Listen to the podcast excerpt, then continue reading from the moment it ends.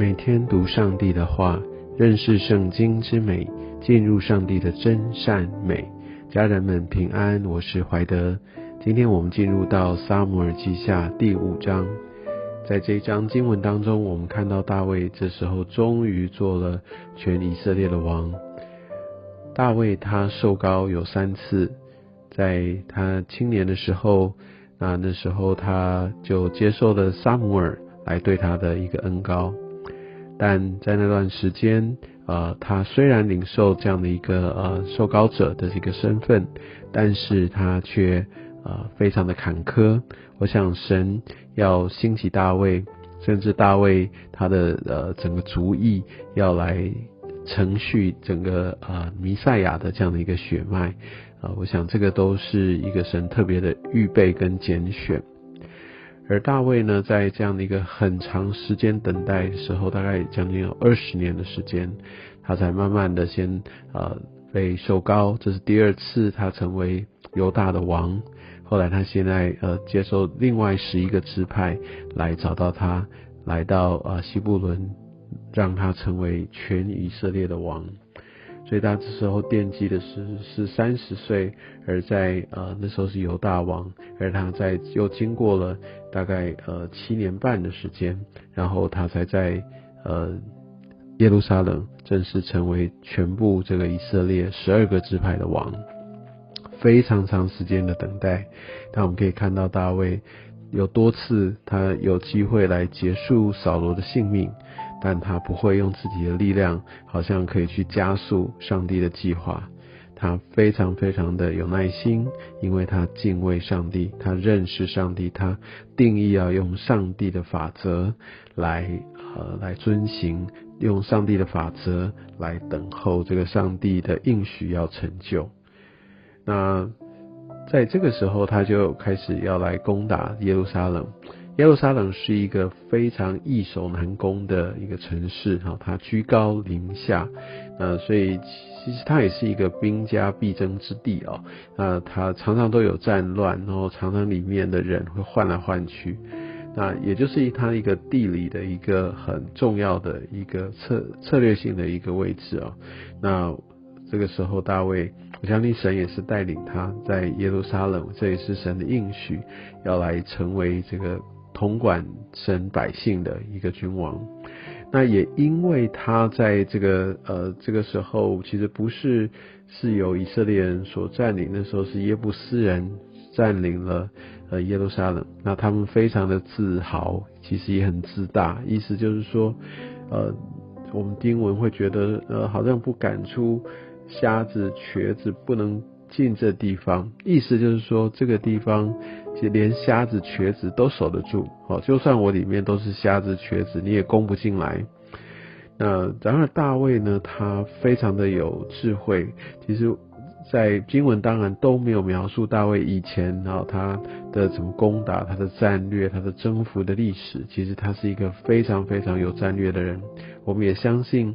呃，神也使用大卫，而神也带领他。当然，每一次的胜利的成功，背后都是神他的一个动工。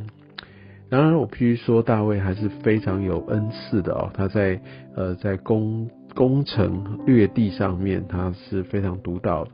那在这个时候，你可以看到他找到了在呃供应耶路撒冷水源的这个水沟哦。以往他们因为这地势是险要的，如果他们都要出城去打水啊，那真的是非常的辛苦。而当他们在之前就有建筑呃用这个水道系统把水哈给引到整个城里，所以他们在城里面就比较方便就取得这个水源。而大卫就发现，虽然这个城哈不容易攻进去，但是却可以透过这样的一个水道系统，能够直接就进入到这个呃耶路撒冷城的里面，所以就一举就把这个城给攻破了。那所以所以我想这也就是这个整个工程的由来哦。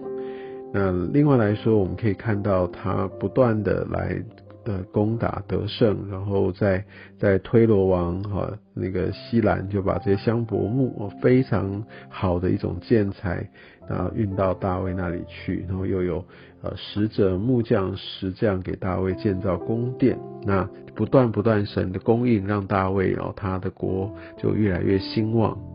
所以我想在呃刚才那个十一十二节的经文当中，我们可以看到大卫知道他的兴旺是因为神立他做王，所以这背后的掌权者都是神。所以我们可以看到大卫后面大部分的一个篇幅，当然不是每一次了，但是大大卫大致上他抓住知道他权柄的来源，哦是来自于神，这是非常重要的，因为很多时候有些人他呃因为有的时候成功或者很。一连串的顺利，开始就误以为这都是自己好，自己比较聪明，自己比较有办法，自己比较有能力，忘记了其实有一个更重要、更大的主宰在这当中掌权。那在接下来我们可以看到，呃，大卫第十三节，哇，他。在希伯伦，他其实已经有一些的呃妃兵，他开始他生很多孩子，在耶路撒冷又立后妃，又生儿女哦。其实这种多妻，其实在摩西律法当中，虽然他没有说呃明定说怎么样，但是确实在生命记有说，你做事要为王为领袖，你不要多立兵妃，这是不好的哦。那但是大卫他显然把这件事情他没有太在意。这些的嫔妃，这么多的孩子，其实在他后面，特别他的晚年，带来非常多的一个呃征战。那在这个过程当中，大卫也受了非常多的苦，包含他甚至要被迫逃亡哈。我想到时候读到那边的时候，我们可以更加的清楚。那在十七节讲讲到大卫，他就开始不断的可以击败非利士人。非利士人一向是呃以色列民族的宿敌。以色列人从菲利士人身上真的是吃尽了苦头啊！非利士人是北方的民族，他们真的会航海，非常的骁勇善战，而而神与大卫同在，所以他不断的去击败菲利士人。那他虽然是一个呃非常有战争经验，而且常常得胜，又率领常胜军，但是我们可以看到大卫他却没有冲昏了头啊！在这个经文当中，我们可以看到大卫每次要打的时候。即使是在一样的这样的一个场景，在他熟悉的地方，那或者他曾经打败过菲利士人，但是大卫都要来寻求神的心意。而神也都回应他，告诉他应该有的一个战略，而大卫就照着做，就顺服。你可以看到这两个例子，这两次其实是用不一样的一个战略。但有些时候我们会觉得说啊，我以前都是这样做，而且都做得非常的顺手，那所以想当然而我就继续用同样的一个模式去做嘛，因为这是我的成功方程式。但从十七到二十五节，这个大卫打败非利士人，呃，这样的一个呃例子当中，我们却可以看见，我们服侍神，或者我们真的要做一些事情，过往的成功哦，其实不代表我以后都要用同样的方式。我们必须敏锐于上帝的带领。很重要的是，我们都要先寻求神，我们要聆听、抓住。如果说神不是用我们惯有的一些方式来带领我们，一样要顺服。有些时候，我们真的要非常的留意啊，要避免，就是因为过去都用同样的方式，或者我已经觉得经验老道了，其实我们就会就轻忽，呃，去寻求神，去聆听神，去确认神的心意，这就非常的可惜。而神也常常透过呃这样的一个方式，让我们跟他建立一个非常非常紧密的关系，让我们可以知道，其实我们是靠着神，我们能够做成这一切的事情。